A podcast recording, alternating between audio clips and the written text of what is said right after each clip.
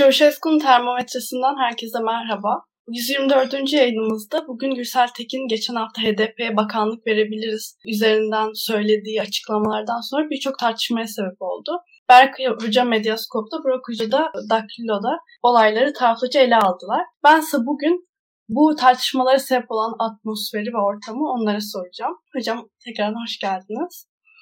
Şimdi uzun süredir altılı masanın ruhunu olmadığını konuşuyoruz. Taraflar arasında bir plan oluşmamasının yanında parti liderleri dışında partiler ve taban arasında da bir birliktelik görmüyoruz. Sizce siyasiler nezdinde uyumlu fakat taban ve partiler arasında uyumsuz olan ittifakı sivil toplum ve devlet dışı aktörler political cohesion yani siyasi akışkanlık sağlayabilir mi? Altılı masaya prensip olarak karşı biri değilim. Açıkçası Türkiye eğer bir noktada kurumlarıyla işleyen, güçlü kurumlara sahip olan demokratik bir rejime geçecekse bunu siyasi elitler ya da siyasi liderler arasında e, belli bir uzlaşı sağlayarak e, yapacak. Bu hem geçiş süreci açısından hem de demokrasiye geçildikten sonra demokratik rejimi pekiştirmek açısından çok önemli. Dolayısıyla ben özellikle güçlendirilmiş parlamenter sistem, güçlendirilmiş parlamenter sisteme geçiş için ortak bir program belirleme konusunda bu partilerin ortak bir şekilde hareket etmesini destekliyorum. Zaten yazılarımda da desteklediğimi belirtmiştim. Fakat buradaki sıkıntı biraz altılı masanın neden, nasıl ve ne şekilde kurulduğuyla alakalı. Yani benim gördüğüm kadarıyla şimdi altı partinin bir arada parlamenter sisteme geçmeyi istemesiyle o partilerin seçimlerde ittifak yapması, ortak bir aday belirlemesi ve seçimlerden sonra birlikte ülkeyi yönetmesi aynı şeyler değil. Bunların hepsi kademe kademe belli uzlaşılara varılarak belirlenmesi gereken ve belki de ortada çünkü dört partili bir millet ittifakı varken iki parti sonradan katılıyor. O partilerden belli konularda güvence alındıktan sonra yapılması gerekiyordu. Fakat ne hikmetse bu konularda hiçbir tartışma yürütülmeden bir anda ortada bir millet ittifakı varken ondan hiç bahsetmeden altılı masa diye bir yapı ortaya çıktı. Yaklaşık 6 ay ve tabii 6 tur toplantıya rağmen biz hala bu benim söylediğim hiçbir konuda altılı masanın net bir açıklama yaptığını görmedik. Yani evet ortak adayı belirleyeceğiz diyorlar ama ortak adayı belirleyemedikleri gibi anlaşılan o ki altı siyasi partinin ortak adayın kim olması gerektiği konusunda ciddi görüş ayrılıkları var. Ve altı ay içinde bu görüş ayrılıkları e, azalmadı hatta arttı. E, ortak aday belirlenemediği için ortak bir kabine de belirlenemiyor. Hatta geçtim ortak kabinenin seçimlerden önce mi sonra mı belirleneceği bile netlik kazanmadı.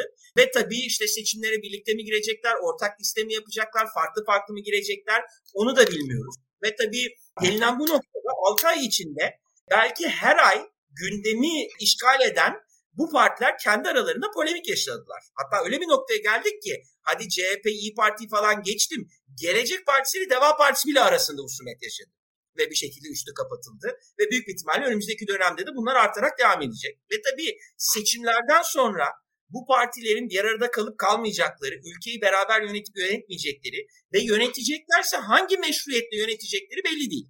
Yani şimdi mesela ortak altılı masanın ortak bir aday belirleyeceğini söyleniyor. Anketlere bakılacak olursa Cumhuriyet Halk Partisi'nin 26-27 puanlık bir oyu var. İyi Parti'nin belki 17-18 puanlık bir oyu var. Ve bir de oyları %1 ila 2 arasında değişen hatta kimisi %1'i bile, biri bile bulamayan 4 tane parti var. Ama 6 lider kendi arasında oturup bir ortak aday belirleyecek. Şimdi bunun demokratik bir meşruiyete sahip olduğu konusunda şüphelerim var. Ama hadi bu kuralı da bu kuralı da kabul ettik diyelim. Altılı masanın ortak aday belirleyeceğini. E, o konuda ne zaman ki Kemal Bey'in adaylığı tartışmaya açıldığında yani açılırsa bu konuda diğer parti liderlerinden destek gelmezse Kemal Bey'in sinirli bazı açıklamalar yaptığını görüyoruz. Yani bir taraftan adayı altılı masa belirleyecek ancak altılı masa aday seçerse Kemal Kılıçdaroğlu aday olacak. Ama bir taraftan da Kemal Kılıçdaroğlu dışında hiçbir adayın konuşulmasına izin verilmiyor ve onun adaylığını alternatif herhangi bir isim gündeme geldiği zaman işte belki bunu ikinci turda konuşuruz. Kemal Bey'in altılı masayı sarsacak şekilde bazı hamleler e, attığına e, tanık olduk. Dolayısıyla aslında altılı masanın yapacağı e, söylenen şeyi masanın yapmadığı hatta masanın yapmasına izin verilmediği veya verilmeyeceği gözüküyor. Şimdi bir kez bunun bir çerçevesini sunmamız lazım. Benim altılı masa açısından bu biraz daha yöntemsel eleştiriydi. İçerik anlamında da ben altılı masanın oluştuktan sonra gördüğüm kadarıyla bir kez siyasetsiz bir çizgi takip etmesi bekleniyor. Önemli hiçbir siyasi konuda açıklama yapmayan, çünkü açıklama zaten yapamayacak. Mesela dış politika konusunda CHP ile Gelecek Parti anlaşamayacak. Ekonomiyi kimin yöneteceği konusunda anlaşılamıyor, başmaya varılamıyor. Dolayısıyla ekonomiden dış politika, ondan iç siyasete, ondan bürokratik atamalara kadar önemli hiçbir siyasi konuda açıklama yapamayan altılı masa olarak geçtim. Masayı dağıtmamak açısından bireysel partilerinde açıklama yapamadığı, biraz sınırları belirlenmiş, hani tatsız tuzsuz bir yemek gibi yani bir siyasetsiz bir çizgi bu masa takip ediyor ve ben bunu sıkıntılı buluyorum. Çünkü siyasi partilerin bu derece kartelleştiği bir ortamda yani 3 aşağı 5 yukarı hepsi aynı şey söylüyor. Bana bir heyecan vermiyor. E, benim görüşlerimi temsil etmiyor. Bir belirsizlik yaratıyor dediğiniz anda bu sefer uç partilere yönelme riskiniz olur ki biz yavaş yavaş artık bunu da görmeye başladık. Ben Ümit Özdağ'ı başarılı bir siyasetçi olarak görmüyorum. O eğer bir siyasi partiyi inşa etme konusunda gerçekten yetenekli bir lider olsaydı, yani Zafer Partisi bir sosyal medya partisi olmayıp örgütleriyle güçlenen, bir kadro değiştirmeye çalışan bir parti olsaydı büyük ihtimalle şu an daha güçlü bir noktada olurdu. Çünkü aslında çok doğru noktalardan, doğru noktalar derken yanlış anlaşılmasın. Ben Zafer Partisi'nin çizgisini beğenmiyorum. Ama kartelleşen muhalefet partilerini nereden eleştireceğini iyi bilerek adım atıyor. Bu işin bir yönü. İkinci yönü ve bence altılı masadan beklenen ki burada bu beklentilere de daha çok Cumhuriyet Halk Partisi Genel Merkezi ve Kemal Kılıçdaroğlu sahip. Bir noktada Kemal Kılıçdaroğlu'nun adaylığı e, kabul edilecek. Ve aslında altılı masanın işlevi muhafazakar seçmenlere Kemal Kılıçdaroğlu'nun adaylığını benimsetmek olacaktı.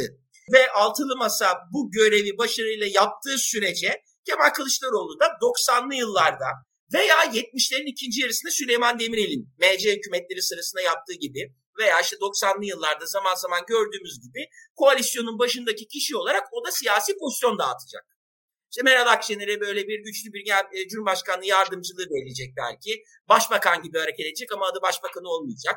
İşte diğer liderlerin hepsi Cumhurbaşkanı yardımcısı olacak. Dolayısıyla bir anda aldığı oydan bağımsız olarak mesela şöyle bir senaryo düşünün. Oyu alacaklarını düşünmüyorum ama diyelim ki Memleket Partisi veya Türkiye İşçi Partisi %7'nin üstünde oy aldı ve meclise işte 30 milletvekiliyle girdi. Saadet Partisi de veya Demokrat Parti de %0.5 oy aldı. E, bu isimler Cumhurbaşkanı yardımcısı olacak. Diğer saydığım partilere hiçbir şey verilmeyecek. Şimdi böyle bir tablo üstünden Kemal Bey kendi adaylığını benimsetmeye çalıştı ve çalışmaya da devam ediyor. Şimdi bu yapı belki Kemal Bey'in işine yarayan ama bence diğer sağ partilerin özellikle de İyi Parti'nin işine yaramayan bir model. Çünkü burada Kemal Bey altılı masayı kurgularken ki bence kendi açısından çok başarılı bir siyasi hamleydi. Hedeflediği şey ya da düşündüğü şey şuydu. Benim partimin oyu 3 aşağı 5 yukarı işte 2010'da ben genel başkan olduğumdan beri 22 ile 25 puan arasında salınıyor. Hadi ekonomik kriz nedeniyle ben bunu 26-27 yaptım diyelim ya da 28 yaptım diyelim. Ama yine de ne parlamento çoğunluğu için ne seçim kazanmak için yeterli olmayacak. Benim bir yerden 22, 23, 24 puanlık bir oy devşirmem gerekiyor. Eğer bunu, yani sağ partiler bu oyu bulabilir ama eğer bu oyu İyi Parti'nin tek başına konsolide ederek sağlamasına izin verirsem ya da öyle bir durum olursa o zaman eşitler arasında bir koalisyon olacak. Yani CHP 26 puan koyacak, İyi Parti de işte 22 puan koyacak. Geriye kalan partiler de bir ikişer puan. Şimdi böyle bir durumda da aday belirlemeden bakanlıkların dağıtılmasına kadar her konuda aşağı yukarı 50-50 ya da bilemediğimiz 55'e 45'lik bir bölünme olacak. E bu da tabii Kemal Bey'in işine gelmiyor. Dolayısıyla küçük sağ partileri meşru hale getirip, meşru derken yanlış anlaşılmasın hepsi hukuki anlamda meşrudur. Ama onlara masada sandalye vererek yeni kurulmuş partilerin özellikle Deva ve Gelecek kastediyorum görünürlülüğünü arttırıp onlara belki ekonomi ya da başka bakanlıkların verileceği sözü üstünden onların seçmenlere daha rahat açılmasını sağlayarak belki orada İyi Parti'nin alabileceği rüzgarı da kesmek istedi. Ben Meral Hanım'ın son dönemde attığı adımlarla biraz bunu engellemeye başladığını düşünüyorum. Zaten CHP ve İyi Parti arasında ciddi bir rekabetin başlaması, İyi Parti ile Deva Partisi arasında e, birkaç ay önce iyice ortaya çıkan rekabetin hızlanması biraz bununla alakalı. Yani altılı masa artık rekabeti engelleyemiyor ve diğer sağ partilerde siyaset yapmak istiyorlar. Şimdi bunun avantajları var, dezavantajları var. Ama kurgulanan bu masa formatında biz bu sıkıntıları göreceğiz. Dolayısıyla bununla da ben bağlamış olayım. İkinci turda bu noktayı açmak istiyorum.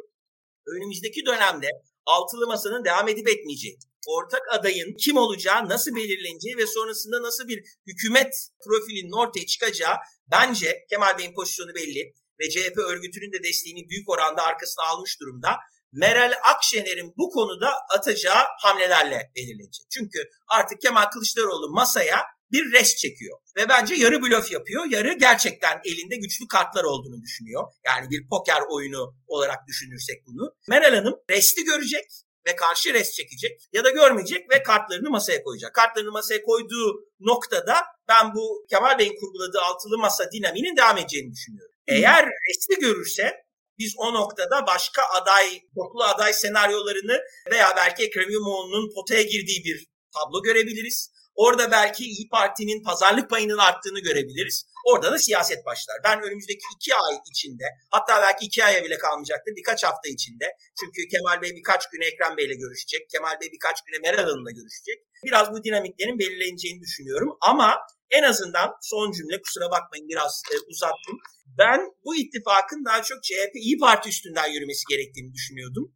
Meral Hanım'ın son çıkışlarıyla birlikte biz artık güçlü bir İyi Parti, güçlü bir CHP dinamiyle karşı karşıyayız. Burak Hocam ben size bir soru daha sorayım. Berk Hocam'a sorduğum sorunun yanında.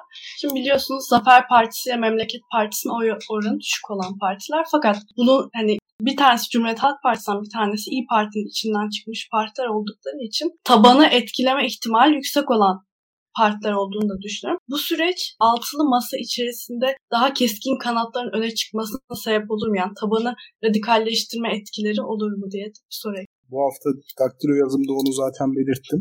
Bunun sebebi altılı masanın siyasetsizliği dayatması. Yani altılı masa Hı. aslında seçim sanki olmuş, bitmiş ve kazanılmış gibi bir patika üzerinden ilerliyor.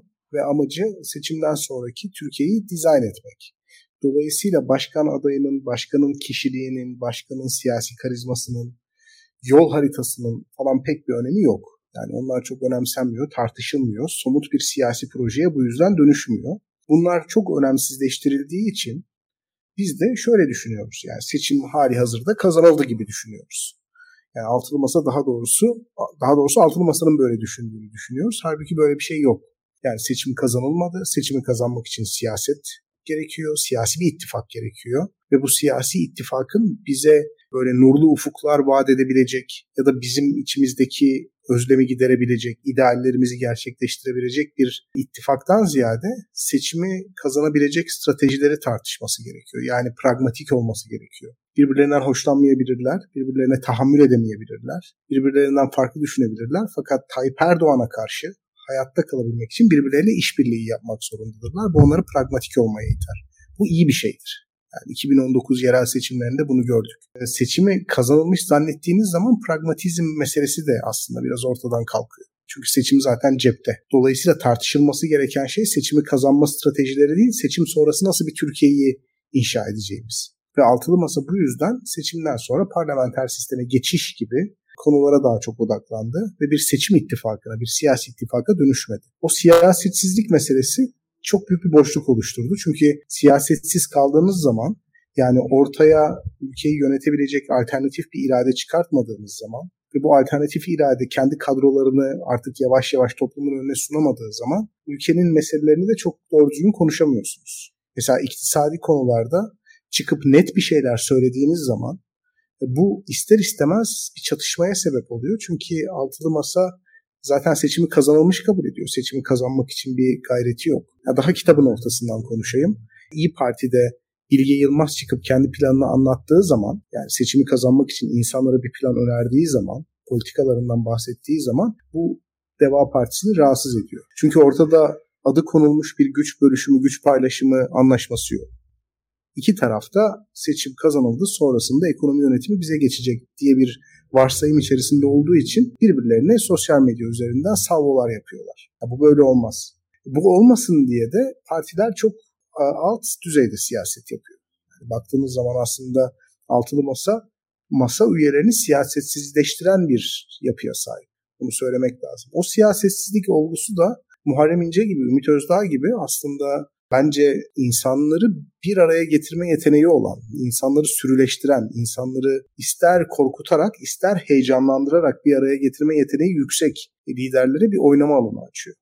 Bu böyle. İkincisi bununla birlikte benim uzun zamandır vurguladığım bir durum var. Altılı masada siyaset yok ama Kemal Bey'in başkan olma süreci alternatif siyasi projeleri de bir şekilde gündemde tutuyor. Kemal Bey başkan olabilmek için İyi Parti'yi siyasi bir partner olarak Millet İttifakı'nın devam edeceği şekilde muhatap almak yerine başka siyasi alternatifler üzerinden ilerleme gibi bir yol izliyor. Bunu nereden söylüyorum? Bununla ilgili bazı ipuçları var elimizde. Mesela bu diplomatik misyon temsilcileriyle yapılan görüşmede ekonominin yönetimini Ali Babacan'a devredeceğini söylüyor Kemal Kılıçdaroğlu. Daha sonra bunu Yüksel Taşkın yalanladı. Ancak ben toplantıya katılan insanlardan bir tanesine bizzat konuştum. Doğruladı. Yani anlatabiliyor muyum? En sonunda Gürsel Tekin'in HDP'ye bakanlık verilebilir meselesi. Hatta sunucunun ısrarlı bir sorusu var. Yani seçimi kazanırsa sizin ittifak HDP'ye bakanlık verebilir misiniz? Tabii ki verebiliriz demesi bu alternatif siyasi arayış meselesini de biraz daha ciddi bir şekilde düşündürüyor.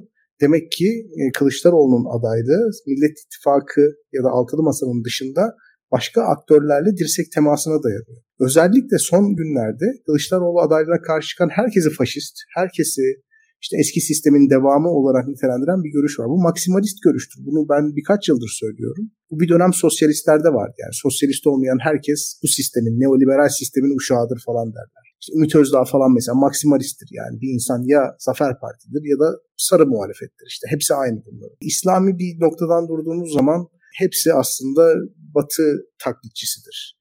E çok etnik Kürtçü bir noktadan durduğunuz zaman bütün partiler Türk partisidir. Yani maksimalizm böyle bir şeydir. Yani mesela liberal bir noktadan durduğunuz zaman Besim Timuk dışındaki bütün adaylar birbirinin aynısı diyebilirsiniz. Hepsi devletçi kafa diyebilirsiniz. Yani maksimalizm böyle bir şeydir. Kendi adayınız dışındaki herkesi birbirine çok benzetirsiniz. O şekilde kümelersiniz. Kılıçdaroğlu'nun merkezinde olduğu bir kolu muhafazakarlara bir kolu Kürtlere ulaşan eksen de bir anlamda kendisini Türkiye'yi dönüştürecek, Türkiye'nin hak ettiği geleceği Türkiye'ye verebilecek bir değer savunusu üzerinden tanımlıyor.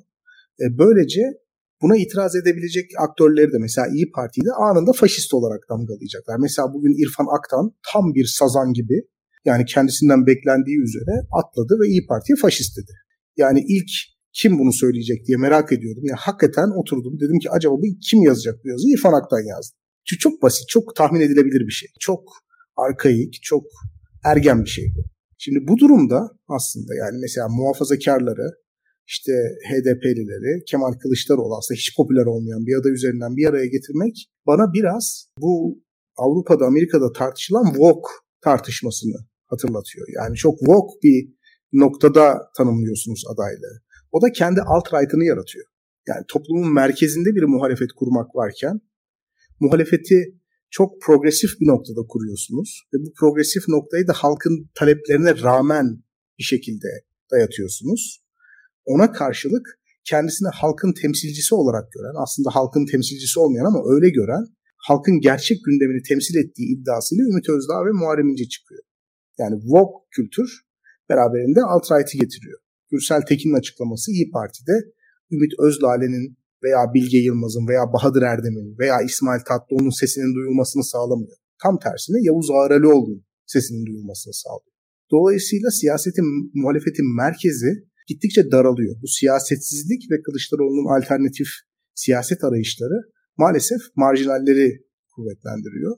E böylece işte her kendisi gibi düşünmeyene faşist diyenlerle, her kendisi gibi düşünmeyenlere hayattan kopuk, bok muamelesi yapan insanların kargaşası bizi bekliyor aslında. Bunu aşmak için siyasetin merkezine biraz önce Berk'in söylediği gibi iki ana partinin siyasi pragmatik müzakerelerini, müzakerelerini koymak lazım. Yani seçimi kazanmak için ihtiyacımız olan şey bu bence. Berk Hocam şimdi burada size kendi makalenizden bir soru soracağım. Rising Competitive Authoritarianism makalenizde Türkiye'yi bir rejim tanımlaması yapmıştınız. Tanımladığınız siyasi bağlam ekseninde farklı bir açıdan yaklaşırsak, medya çıkar grupları birçok aktörün karar alım biçimini etkileyen bu rejim, muhalefetin de siyasi söylem geliştirme aşamalarına nasıl yansıdı? Mesela Covid döneminde Süleyman Soylu siyasette istifa ederek siyaseti şekil, şekillendirebileceğini görmüştük. Bugün içinde bulunduğumuz rejim tanımlaması altılı masanın kendi içindeki yönetişimi nasıl etkiliyor? Öncelikle benim bir makalemden yola çıkarak soru sorduğun için çok teşekkür ediyorum. Tabii yani böyle bu tarz yayınlara katılmaya başladıktan işte Twitter'da biraz faal olduktan sonra tabii herkes bir akademisyen olarak beni onlar üstünden tanıyor ama aslında yani hani Bilgen hocam da benzer durumdadır. Yani akademisyenler olarak aslında bizim mesaimizin önemli bölümü yaptığımız araştırmalara, yazdığımız makalelere gidiyor ve tabii o makaleler çok daha az okunuyor, daha az takip ediliyor. Bir noktadan sonra biz de güncel siyasete çok giriyoruz. O nedenle hani bir teşekkür edeyim. Yani tabii o makalemde ben Türkiye'nin rekabetçi otoriter bir rejime evrildiğini ve işte en azından 2015'ten beri de böyle bir rejim tarafından yönetildiğini iddia ediyordum. Hani buradaki rekabetçilik yanlış anlaşılmasın. Piyasa ekonomisiyle genel olarak ekonomiyle alakalı bir terim değil. Seçimlerin düzenli yapılmasıyla, o seçimleri aşağı yukarı bütün partilerin katılmasına izin verilmesiyle ve o seçimlerde en azından bazı partilerin iktidarı seçim yoluyla değiştirebilme ihtimalinin sadece kağıt üstünde değil pratikte de var olmasıyla alakalı. Şey tekim 2019 seçimde biz bunu gördük ama işte yine Türkiye'de gördüğümüz gibi ki oradaki o tabirdeki otoriterlik biraz buradan kaynaklanıyor. İktidarın elinde büyük oranda kamu kaynakları olduğu için işte sivil toplum, basın, akademi hatta siyaset alanı iktidarın hukuki baskısı e, altında olduğu için muhalefet partileri çok adil olmayan koşullarda o seçimlere giriyorlar. Seçimler özgür ve adil olmuyor. Şimdi tabii böyle bir ülkede iktidarın elinde çok büyük kaynaklar toplanıyor ve iktidar seçim kazanmak için de çok avantajlı oluyor. Buradaki bence ilginç nokta yani sizin sorunuzdaki ilk kısım böyle bir iktidar rekabetçi olmayı sürdürebilir mi? Yani çok daha kapalı bir rejime neden geçmek e, istemesin? İşte büyük avantajlara sahip muhalefeti de baskılıyor. E baskılamaya başladıktan sonra o zaman neden tamamen o siyaset ortamını daraltmıyor? Türkiye'de yavaş yavaş o siyaset ortamının daha daraltıldığına tanık olduk. Ve işte Cumhurbaşkanlığı hükümet sistemine geçilmesiyle birlikte Cumhurbaşkanı Erdoğan'ın yetkileri büyük oranda kendi eline toplayıp muhalefeti falan geçtim kendi partisini bile süreç dışına e, bırakması e, sonucunda biz böyle bir yapıyla karşılaştık ve bu yapı e, tabii iki şeyi doğurdu. Bence bir tanesi iktidarın kamu kaynaklarını dağıtması açısından o, o, o süreçten nemalanan kesimlerin biraz daha küçülmesine yol açtı. İşte bugün beşli çete beşli çete diyoruz. Beş tane büyük konsorsiyum iktidarın dağıttığı ihalelerin önemli bir bölümünü alıyor.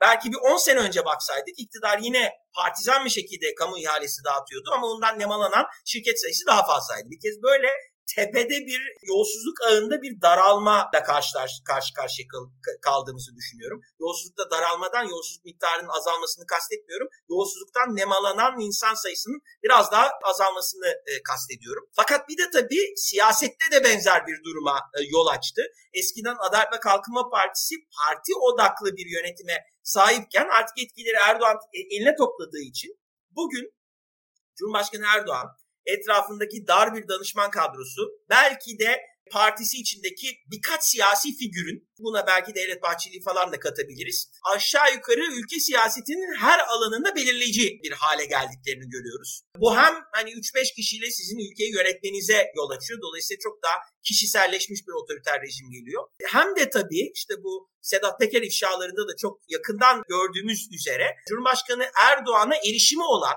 işte danışmanların, siyasetçilerin, AKP temsilcilerinin o erişimi kullanarak neredeyse önüne gelen herkesi haraca kesebildikleri hukuksuz bir yapı ortaya çıkıyor. Şimdi otoriter rejimlerde hukuk zaten işlemez. Ama artık bu derece hani iktidarın kendi koyduğu otoriter yasaların bile çiğnendiği işte kişiselleşmiş keyfi bir otoriter rejim ortaya çıkarıyor. Şimdi bu işin iktidar boyutu. Ama biraz önceki tartışmaya dönecek olursam ve çünkü basın dediniz iktidar medyası zaten işte aşağı yukarı hep aynı isimleri çağıran bir yapıya savruldu. Fakat tabii bunun karşısında bağımsız medya organlarının ayakta kalması çok zorlaştığı için bu tarz ülkelerde muhalefetin takip ettiği medya da giderek hadi radikalleşiyor demeyeyim ama ideolojikleşiyor. Yani ortada artık Türkiye'de bir merkez medya kalmamış durumda. Belli partilere yakın olan, işte belli siyasi görüşleri temsil eden ve fanatik bir şekilde temsil eden birkaç tane yayın organı kaldı. Bir de işte e, burası gibi, Medyaskop gibi işte e, e, e, internet üstünden yayın yapan yani sosyal medya üstünden yayın yapan bazı e, kanallar kaldı. Ama onun dışında muhalif medyanın önemli bölümü ayakta kalmak için bazı siyasi, bazı muhalif siyasi gruplar ve partileri sırtını dayamış durumda. Dolayısıyla onların siyasi ajandasını güdecek şekilde yayın yapıyorlar.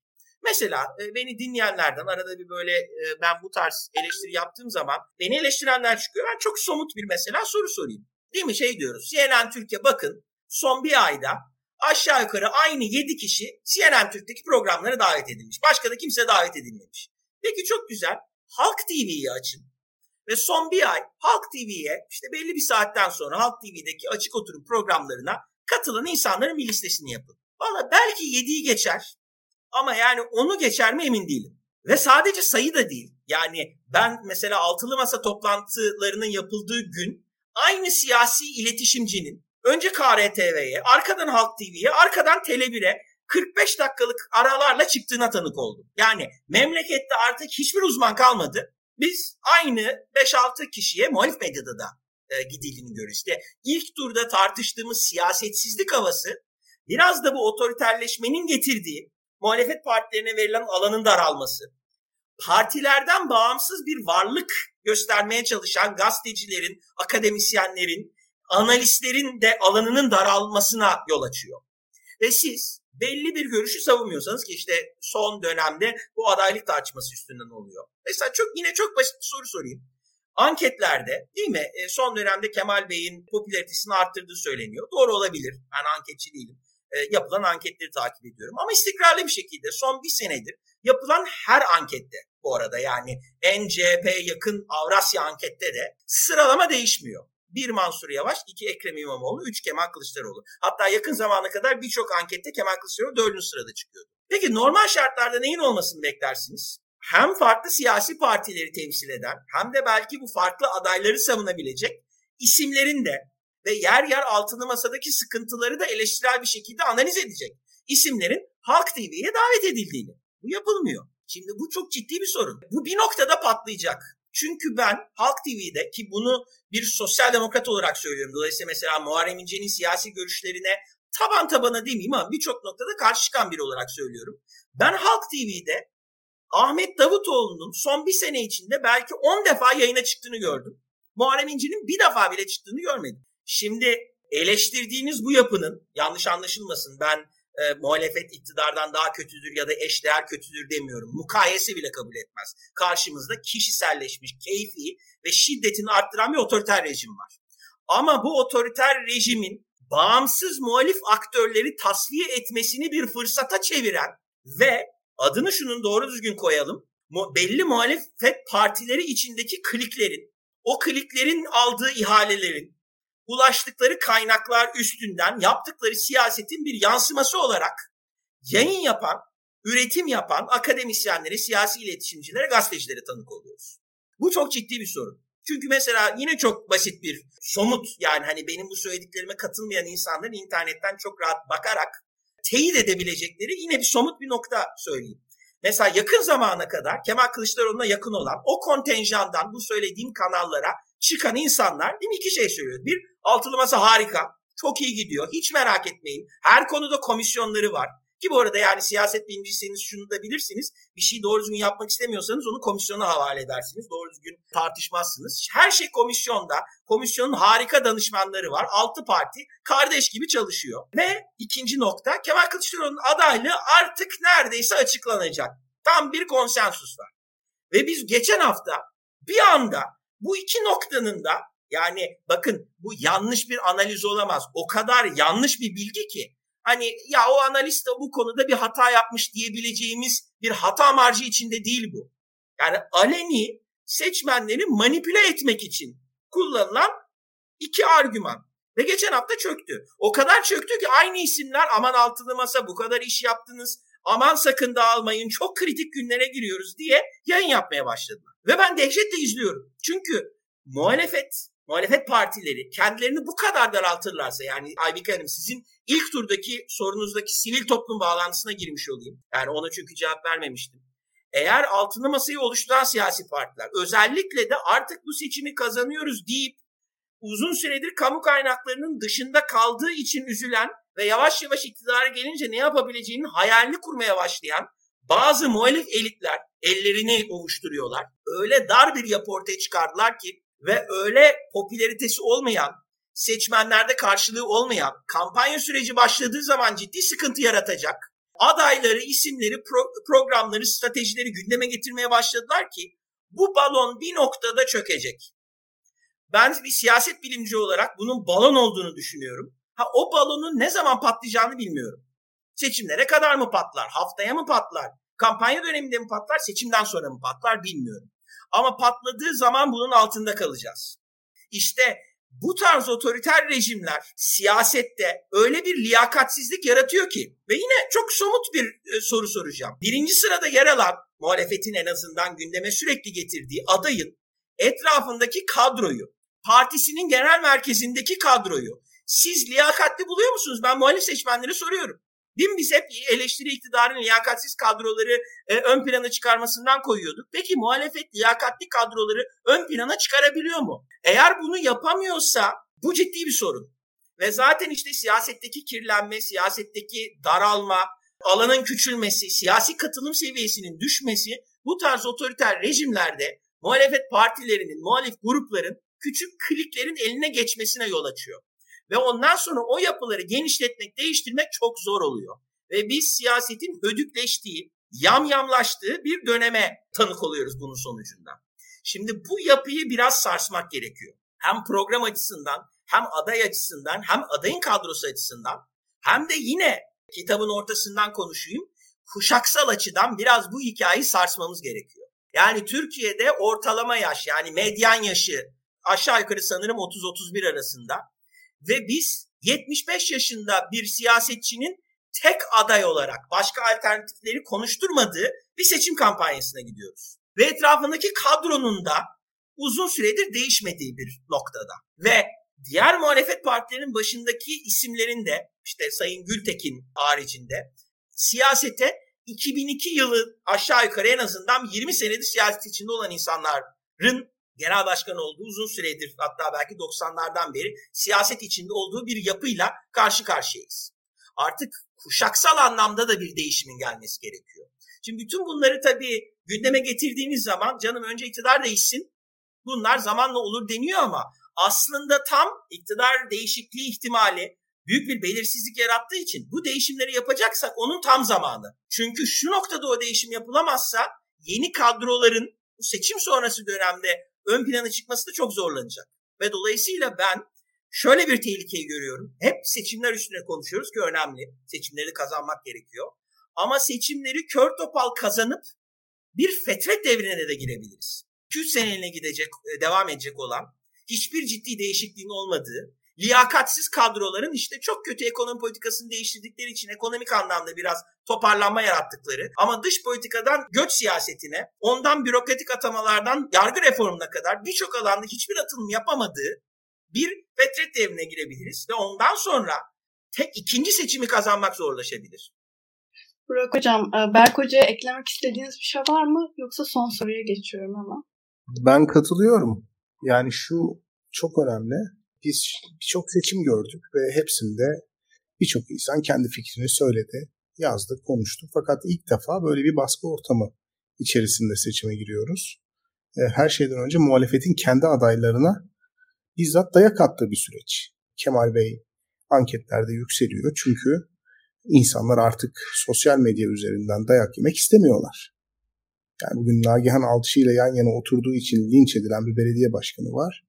Ama biz bunun ikamesi olarak 2018 yılında Abdullah Gül'ü Cumhurbaşkanı adayı yapmak isteyen, İbrahim Uslu'yu danışmanı olarak istihdam eden, Mehmet Bekeroğlu'yu, Cihangir İslam'ı partiye katan. Yani bu isimler e, kötü olduğu için söylemiyorum. Fakat eğer Nagihan Alçı nefreti üzerinden bir adayın altına uyuyorsak, sekülerlerin şu anda yaşadıkları durumun müsebbibi olarak Nagihan Alçı'dan daha fazla sorumluluk sahibi olan insanlar var. Ve bu insanlar biraz önce saydık saydığım insanlar da bu, bu gruptan bir tanesi. Buna katılırsınız katılmazsınız ama neticede eğer Ekrem İmamoğlu Nagihan Alçı ile yan yana oturduğu için gömüyorsanız hani Kemal Kılıçdaroğlu'nun etrafındaki insanlarla ilgili de bazı eleştirilerin olması çok doğal değil mi? Cumhuriyet Halk Partisi'nde bunlar hep oldu. Fakat ilginç bir şekilde biz bir senedir Kemal Bey ile ilgili olumsuz tek bir şey duyamıyoruz. E, bu konuyu yorumlayanlar yani Kemal Bey'in adaylığını yorumlayanlar, bunu subjektif bir mesele olarak görenler, bu adaylığın gerçekçi olmadığını düşünenler de ciddi anlamda e, çok herkesin sustuğu bir ortamda çok çıkıntı gibi gözüküyor ve sağdan soldan işte uyarılar geliyor. Onların televizyonlara çıkması engelleniyor falan. Bu baskı ortamıyla olmaz. Yani şimdi bizdeki bu Berkler Post Kemalizm kitabını yazdılar. Hakikaten Post Kemalistlerin gözden kaçan bir noktası halka rağmen demokrasi ve özgürlük söylemini çok benimsemeleri. Yani sürekli olarak biz bu tabanını dönüştüren lider hikayesi duyarız bu adamlardan. Dikkat edersiniz. Mesela Tayyip Erdoğan için yıllarca tabanı dönüştüren lider. Yani taban son derece azgın, kontrol edilmesi zor bir varlık olarak tanımlanır. Fakat lider öyle bir politika izler ki hem taban onu çok benimser hem de o tabanı gittiği yere getirir, daha ılımlılaştırır. Şimdi aynı hikayeyi Cumhuriyet Halk Partisi içinde aynı isimler anlatıyor. Sanki Cumhuriyet Halk Partisi'nin tabanı böyle beton kemalist, azgın, azınlık fakat Allah bize Kemal Kılıçdaroğlu'nu gönderdi. Neyse ki o bu tabanı daha ılımlı bir noktaya çekiyor gibi. Dolayısıyla Kemal Bey'e yönelik herhangi bir eleştiri, Kemal Bey'in e, siyasi gündeminizde de diyebilecek herhangi bir yorum hızlı bir şekilde yaftalanıyor, hızlı bir şekilde hızlı bir şey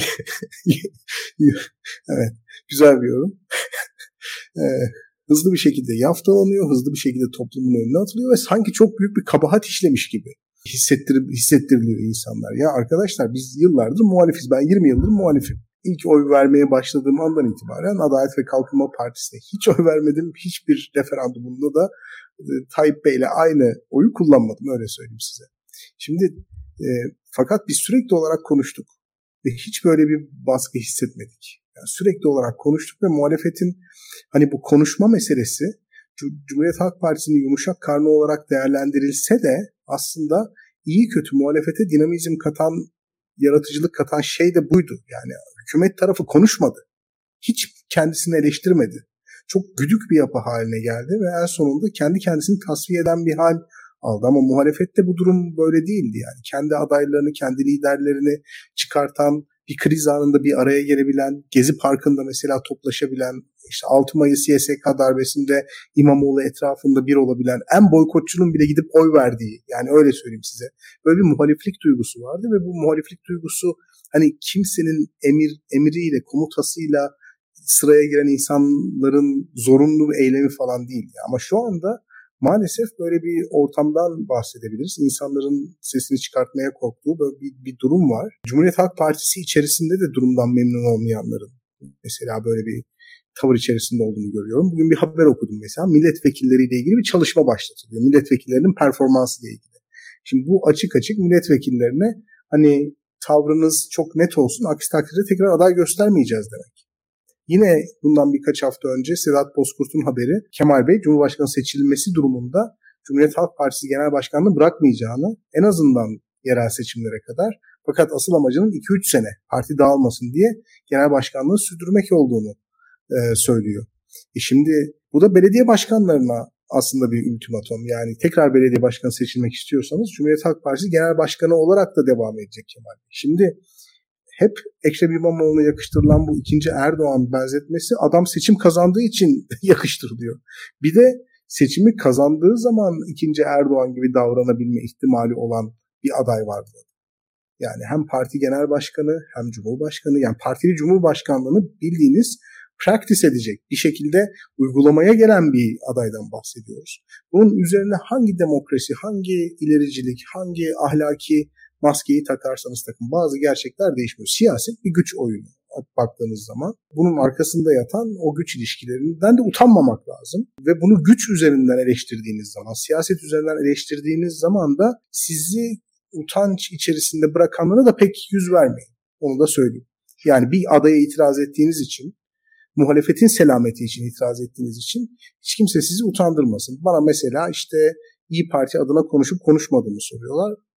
Yani herhalde 40 yaşında bir siyaset bilimi doçenti, profesör olması gerekirken olamamış, bir sene işsiz kalmış, işte onlarca makale yazmış birisi olarak herhalde bir genel başkanın direktifiyle konuşacak değilim. Yani benim kendime ait fikirlerim var ve bu fikirleri siyasetçilerle paylaşıyorum diğer akademisyen arkadaşlarımla paylaşıyorum. Bunu benimseyenler benimser, benimsemeyenler benimsemez. Ne yapayım? Yani çok büyük bir servetin üzerinde oturmuyorum. Çok büyük makamlar bana nasip olmuyor. Öyle şeylerde gözüm de yok. İskandinav edebiyatı okuyarak hayatımı sonlandırmayı düşünüyorum. Fakat fikrini beyan eden insanın üzerine bir şekilde çullanan böyle bir kültür ortaya çıktı. Sosyal medya ajanslarının, müktesebatı belli olmayan anketçilerin, kavramlara hakim olmayan siyaset bilimcilerin sürekli olarak muhalefet adına bir şekilde framing yaptı. Yani aktörleri bir şekilde çerçeveleyip sunduğu bir dönem yaşıyoruz ve böyle olmaz. Böyle olmaz. Yani bu şekilde ilerleyemeyiz ve her çatlak ses çıkartanı masadan kalkanı halk cezalandırır falan da diyemeyiz. Böyle bir şey yok. Yani demokrasiye böyle sahip çıkamayız. Bu biraz önce bahsettiğim hani halka rağmen halkı umursamadan halkın iyiliği için bir şeyler yapma gayreti aslında. Fakat o halkın iyiliği dediğimiz şey de genel itibariyle dar bir elitin çıkarlarıyla sınırlı olur, sınırlı kalır. Bu e, sen tabii küçüktün Aybike biz daha tecrübeliyiz Berk'le beraber. Yani demokrat bir insanı baştan çıkartabilecek her şeyi Tayyip Erdoğan söyledi. 20 senede. Sivilleşme, Avrupa Birliği, Kürtüsü her şeyi duyduk yani. Hani baktığınız zaman eğer ve Tayyip Erdoğan'a itiraz eden insanları da demokrat bir insanın nefret edebileceği her şeyle yaftaladılar. Katil, darbeci, beyaz Türk, ayrıca, ayrıcalıklı sınıf falan hepsini söylediler. E geldiğimiz noktada müstehcen, pornografik bir otoriterlik var. Hani estetik bir otoriterlik de yok. Hani kaynakların bir grup insan tarafından yağmalandığı ve artık saray danışmanlarının yolsuzluk yapabilmek için birbirlerinden fiyat kırdıkları bir otoriterlik. Yani böyle rezil bir şey. Anlatabiliyor muyum? O yüzden bence bu adaylık tartışmasında o kazanır bu kazanamaz hepsi ayrı ama ortak bir muhaliflik duygusu içerisinde bu dar klik siyasetini aşıp hepimiz için bu seçimleri kaybetmenin bir felaket olacağını düşünerek konuşmalıyız ve bir e, iyi olur, istediğimiz gibi olur, kötü olur, istediğimiz gibi olmaz. Hiçbir şey fark etmez ama en azından sürecin bir aktörü olarak kendimizi hissetmeliyiz. Bunu söylemek istiyorum. Şimdi Berk Hocam ben de son sorumu sorayım size. Son bir haftadır artık İyi Parti'nin de Cumhuriyet Halk Partisi'nin her açıklamasına onay vermediğini daha üst makamlardan duymaya başladık. Ve hatta bunu medya üzerinden duymaya başladık. Beni düşündüren şey şu. Evet hani çok büyük bir kararsız seçmen var ve hani seçimi büyük ihtimal bu kararsız seçmeni ikna ederek e, muhalefet kazanacak. Bu tartışmalar acaba şöyle bir psikolojiye sokar mı Türkiye siyaseti? Bunlar da kendileri aralarında anlaşamıyorlar. Ve bunlar hani bunlara oy vereceğimize iktidara oy veririz. Hiç bir düzen olur. Psikolojisine girer miyiz bu süreçte? Bu hafta yani geçtiğimiz hafta gerçekleşen olaylara benzer olaylar kampanya döneminde de olursa ve bir seçim kampanyasında hani bir şekilde altılı masa var ama her kafadan bir, bir ses çıkıyor ve işte bir ortak aday belirledi ama başka hiçbir konuda anlaşamadılar. Ortak adayın da arkasında durmuyorlar gibi bir hava yaratılırsa yani öyle bir durum olursa yani söylediğiniz risk var. Ben yani bu kaygıları duymakla birlikte kampanya dönemine kadar çok şeyin değişebileceğini düşünüyorum. Yani şu an çok gerçekten çok kötü bir ekonomik tablo var. Türkiye çok ciddi bir demografik değişimin değişimin içinden geçiyor. Yani hem gençleşen bir seçmen e, yapısı var hem o seçmen e, grubu çok daha şehirli, ortalama seviyede çok daha eğitimli.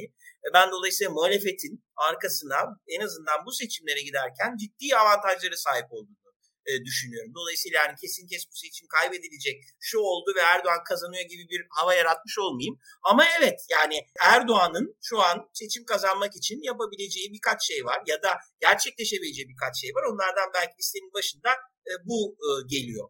Şimdi bu işin bir yönü ama öte taraftan böyle bir ayrılık olmasın diye farklı partilerin kendi tabanları aleyhine ya da kendi tabanlarının tercihlerine çok zıt bir yönde karar alması, o yönde hareket etmesi durumunda altılı masada hiçbir çatışma olmasa da bu sefer seçimlerde çok e, garip bir e, durumla karşı karşıya biliriz. O, karşı karşıya olabilir, olabiliriz. Yani dolayısıyla bu noktada ben farklı tip tehlikelerin olduğunu düşünüyorum. Dolayısıyla geçtiğimiz haftaki kavga hakkı yani yaşanan atışma sürtüşmenin nereye bağlanacağıyla ben alakalı olduğunu düşünüyorum. Şimdi işte Gülsel Tekin'in açıklaması, arkadan İyi Parti'den gelen tepkiler, sonra Kemal Kılıçdaroğlu'nun tweet'i bir de benim tahminim CHP yakın kaynaklardan basına servis edilen bazı e, bazı dokümanlar, ortaya konulan iddialar, ona İyi Parti'nin verdiği tepki derken ortada gerçekten e, arka arkaya e, e, e, şiddetini arttıran bir kavga e, görüntüsü var. Büyük bir ihtimalle önümüzdeki yani bu hafta içinde tansiyon biraz daha düşecek ve bu gruplar özellikle liderler kendi aralarında görüşecekler. Dolayısıyla o toplantıdan çıkan karar ve sonrasında ne oldu? Yani bu kavga hali, atışma hali haftalarca mı devam edecek yoksa sadece böyle e, bir iki haftalık bir atışma olarak mı kalacak? Bence o e, çok önemli. Şimdi ikinci bence bakmamız gereken nokta bu tarz atışmaların neden çıktı? Ben orada bu belki diğer partiler açısından da geçerli. Sonuçta her partinin içinde hem bu tarz ittifaklara karşı çıkan, ideolojik anlamda biraz daha uç kanatta yer alan gruplar olduğunu düşünüyorum. Yani tek bir İyi Parti yok, tek bir CHP yok. Hatta bence tek bir Saadet Partisi de yok. Saadet Partisi çok küçük olmakla birlikte. Yani hani üç tane Saadet Partisi ayırdığınız zaman ortada neredeyse oy kalmıyor. Ama e, sonuçta bunlar belli gelenekleri temsil eden siyasi partiler ve içlerinde biraz daha pragmatik, biraz daha merkeze yakın duranlar da var. Çok daha uç o hareketin siyasi görüşünü çok daha radikal bir şekilde savunan gruplar da var. Şimdi dolayısıyla bu tarz çatışma ve tabii partiler içinde var olan pozisyonlarını beğenmeyip siyaseten yükselmeye çalışan ve onun içinden o, o ve o nedenle kendi seçmenlerine ulaşmaya çalışan gruplar ve siyasetçiler de var. Şimdi mesela son dönemki e, bu atışmanın biraz bu kadar hızlı hararetlenmesinde ben e, böyle bir neden de olduğunu düşünüyorum. Yani Girsel Tekin CHP Genel Merkezi'ni temsil etmiyor. Barış arkadaşın son dönemki çıkışları yani onun kendi başına ayrı bir siyasi hesabı var. Süleyman Soylu'ya da zaman zaman e, yakın. Başka bazı hesaplar içinde gördüğüm kadarıyla. E, İyi Parti'de çok sert açıklama yapan Koray Aydın, Yavuz, Arelioğlu falan da zaten son dönemde biraz kıza çekilen isimler. Dolayısıyla hepsinin biraz o masayı sarsarken, sarsarken bazı çıkarları var bazı hedefledikleri noktalar var. Ama tabii burada liderler açısından bence şöyle bir durum var. Yani ben işte ilk turda bunu anlatmaya çalışmıştım. E, Kemal Kılıçdaroğlu'nun kurguladığı bir oyun var ve yavaş yavaş Meral Akşener alternatif bir oyun kurguluyor.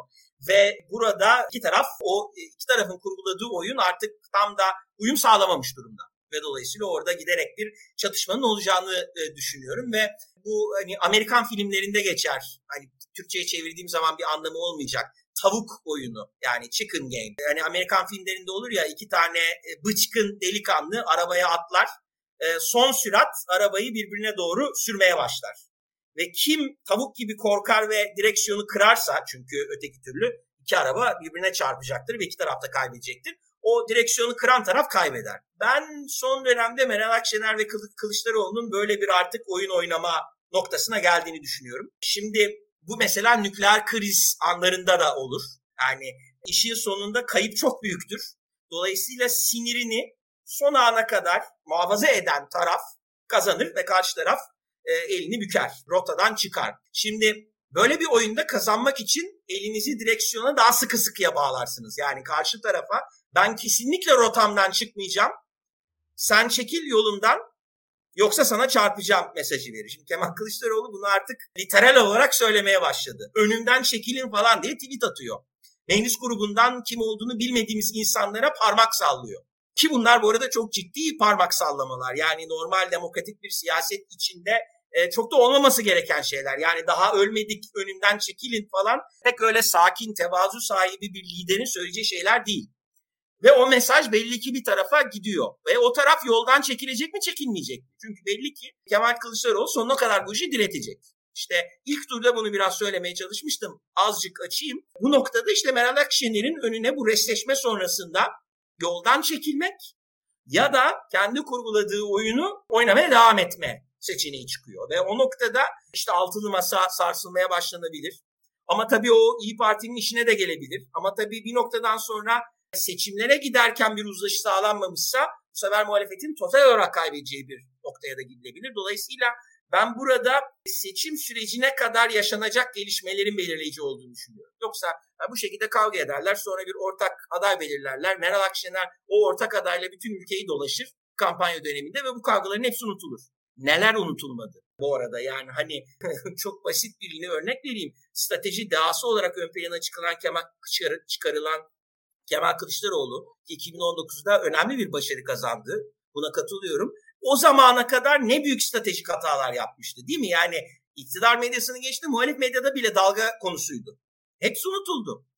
Şimdi burada da şöyle bir ilginç noktaya doğru gidiyoruz. Aktörlerin stratejisi açısından ve ben bunu CHP Genel Merkezi açısından bir açmaz hatta bir zayıflık noktası olarak görüyorum. Değil mi? 2019 yerel seçimlerinde Kemal Kılıçdaroğlu'nun stratejisinin başarılı olmasının arkasında birkaç faktör var değil mi? Kılıçdaroğlu doktrini denen bir şey var. Kılıçdaroğlu doktrini neydi? Bir şekilde her seçmen grubunun oy verebileceği, icracı, kamuoyunda sevilebilecek, popüler, karizmatik isimleri aday gösterin. Ve anketlere bakarak aday gösterin.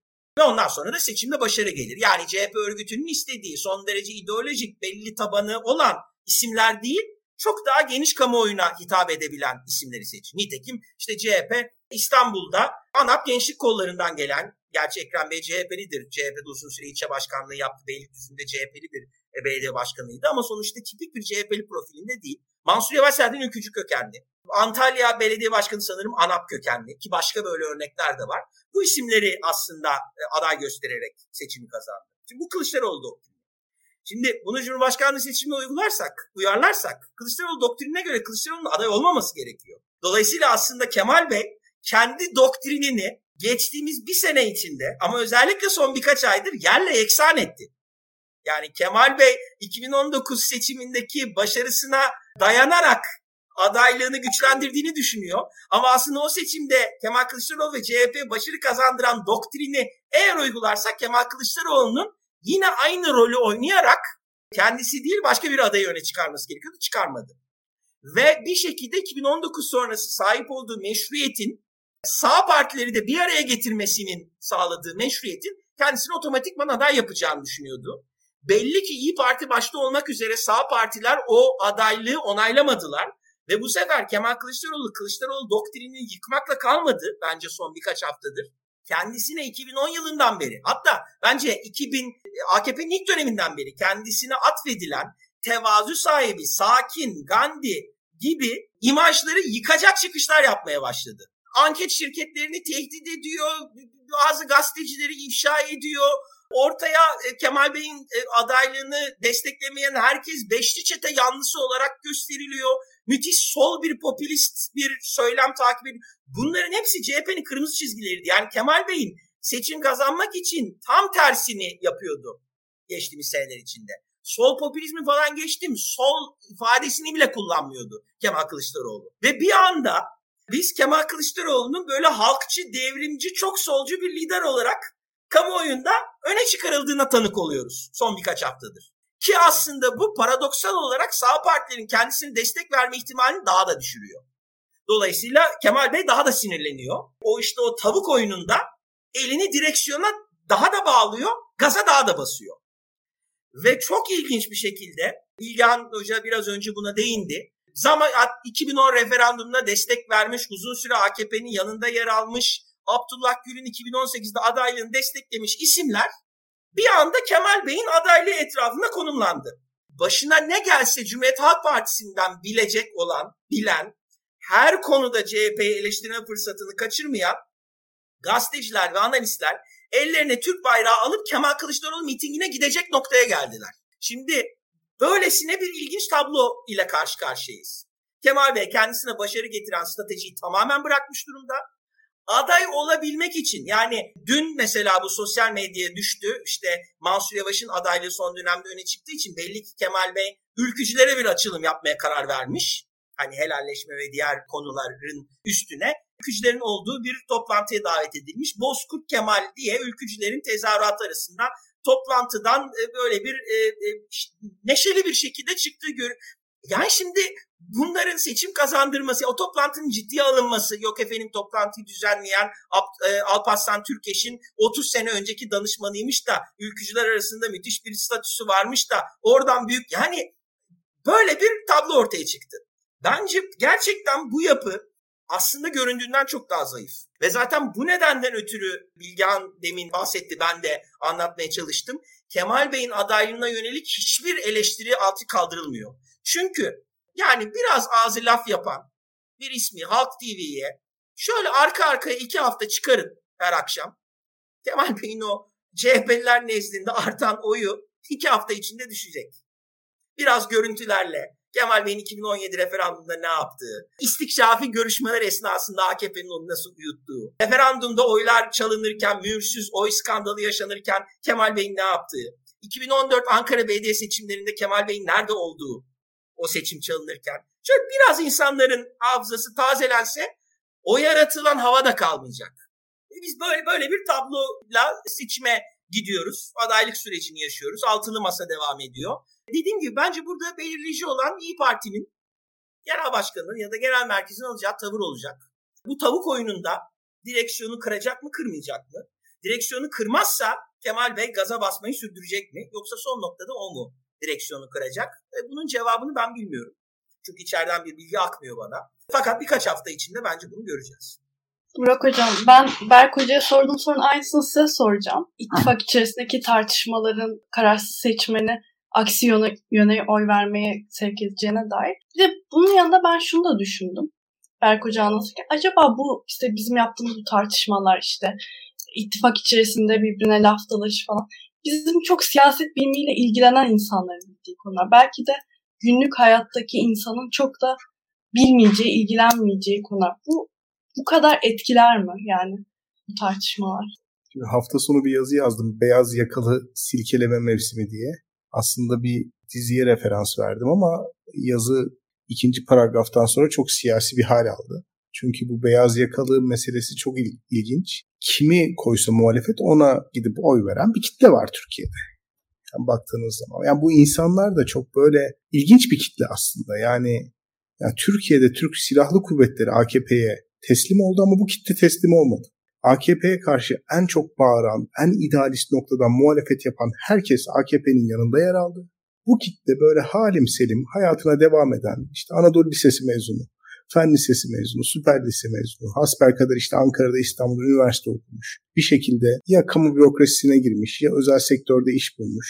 Yani hayatı boyunca sürekli olarak bir sınavdan geçen, işini iyi yapan, kendi ahlak duygusu olan insanlar. Şimdi bu insanlar hani çok politik değiller. Yani bizim sosyal medyada gördüğümüz tipler gibi CHP Kastamonu İl Başkanı'nın Bolu Belediye Başkanı'na selam verme işinden bir mana çıkartan tipler değil. Anlatabiliyor muyum? Ya bu insanlar bir şey istiyorlar. Yani bu hükümet değişsin.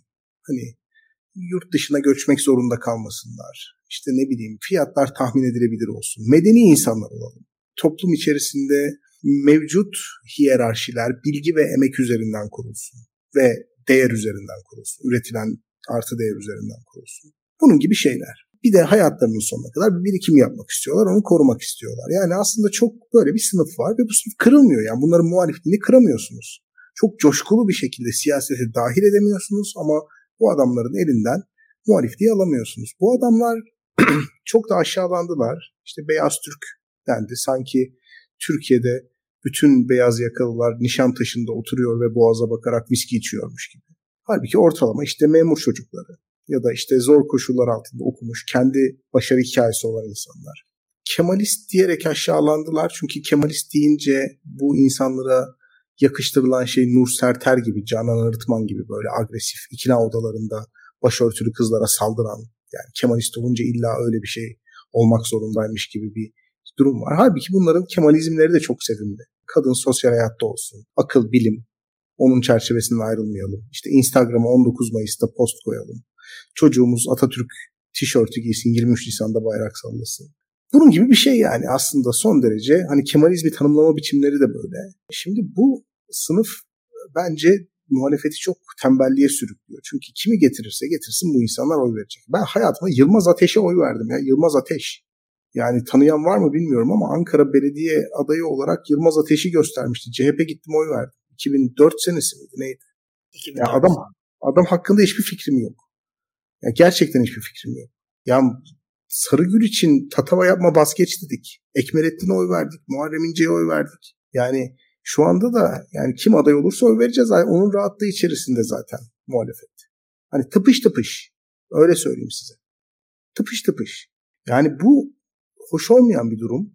Çünkü bu insanlara sanki hiçbir şey verilmemesi lazım. Bu insanların muhatap alınmaması lazım. Bu insanlar zaten hali hazırda gönülleri hoş tutulmaması gereken insanlarmış gibi davranılıyor. Ve işte yüzde bir, yüzde iki oy getirmesi gereken ki o da önemli aslında. Muhafazakarlara böyle nazlı bir çiçek gibi davranılan bir politika, bir söylem inşa ediliyor. Ya tamam muhafazakarların bu ülkede maruz kaldığı mağduriyetler var ama bunun sebebi CHP'yi yıllardır savunan o kitle değil ki. CHP'li diye resmedilen bugün emekli askerlerin, paşaların hepsi A Haber'de Tayyip Erdoğan'ın ülkenin bekası için çok önemli bir karakter olduğunu falan savunuyor. Onlar gitsin helalleşsinler. Anlatabiliyor muyum ya? Onlar helalleşmemişken bu kitleyi bir de buna mecbur etmek. Çünkü günün sonunda sandık gelecek ve oy verecekler gibi düşünmek bana biraz çok demokrasi dışı geliyor. Anlatabiliyor muyum? Gerçekten demokrasi dışı gibi geliyor. O yüzden bu kitleyi e, hakikaten yani Cumhuriyet değerlerine bağlı ama aynı zamanda işte küresel ekonomiye entegre, rekabet gücü yüksek olan kitleyi istismar etmemek lazım. Artık yeter. Sizin marjinal sol ajandanıza Sabancı Holding Finans Müdürü alet olamaz yani. Anlatabiliyor muyum? Böyle bir şey. Ya sol popülizme ya her muhtarın yanına bir yardımcı verme popülizmine siz bugün Türkiye'de vergi vermekten tabirimi hoş görün ana sağlamış insanları ortak edemezsiniz. Bakın çocuklara süt dağıtılsın derler bu insanlar. Yani çocuklarımız sabah süt içsin derler.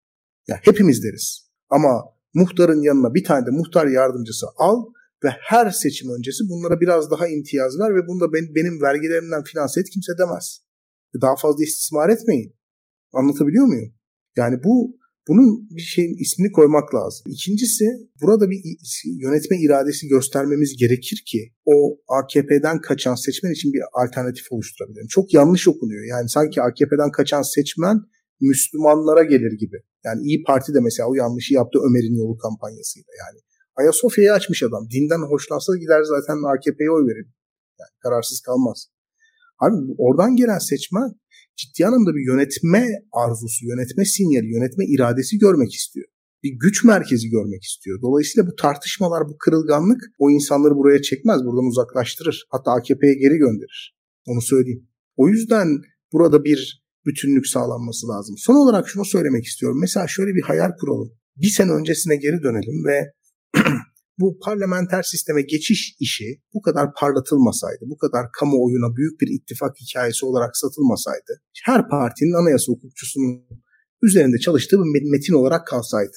Yani biz altılı masa gibi gümbür gümbür duyurulan bir model model olmasaydı ama arkada bir işte çalışma komisyonu olsaydı. Fakat Kemal Bey ve Meral Hanım mutat şekilde 15 günde bir görüşseydi, değişen seçim yasasını değerlendirselerdi, çıkıp sürekli olarak halka hiç merak etmeyin planımız hazır deselerdi.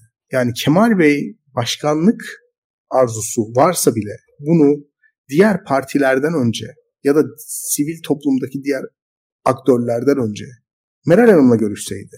Yani televizyonları, anketçileri, sosyal medya ajanslarını örgütlemek yerine diğer adayları bir şekilde dövmek yerine oturup gerçekten kazanabilecek aday üzerinde çalışılsaydı. Kemal Bey kendisinin kazanacağını da düşünüyor olabilir ama bunu ilk olarak Millet İttifakı'ndaki partneriyle paylaşsaydı. Şu anda bu durumda olur muydu?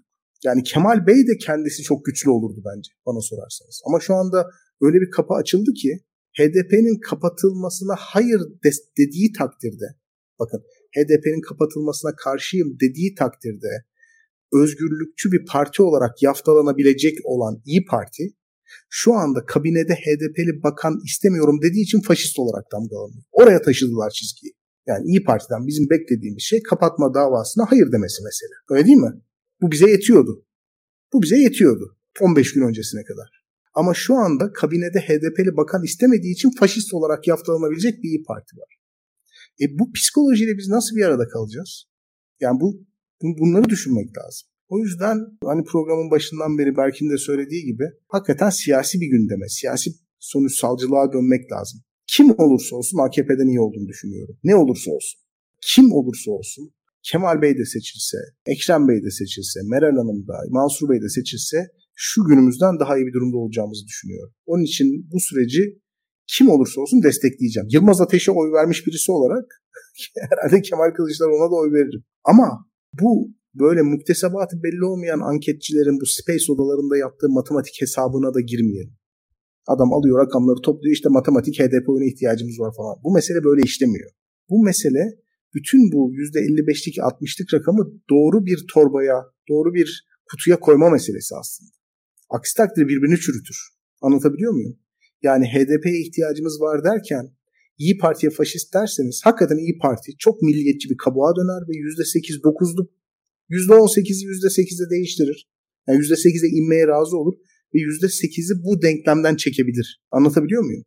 Seçimi kaybederiz. O yüzden bu yöntemi değiştirmek lazım. Teşekkür ederim Burak Hocam. Daktilo 1984'ün 124. bölümünü bugün ben sundum. Sırrı geldiğiniz için çok teşekkür ederim sorularımı yanıtladığınız için. Sonraki yayınlarda görüşmek üzere. Çok teşekkür ederiz. Çok çok başarılı. Teşekkür Çok teşekkür ederim. Görüşmek üzere.